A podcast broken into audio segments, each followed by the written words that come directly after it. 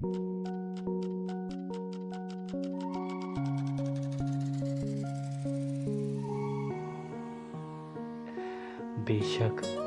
वो दूर नहीं, अलग, वो रू नहीं, नज़दीक है, वो तेरे बेहद आँसू अब छुपे नहीं, तेरे कोई खिलाफ नहीं, ये अब तुम्हारा नहीं, इस दर्द को तुम बाहर फेंको, शक्ल अपनी आईने में देखो।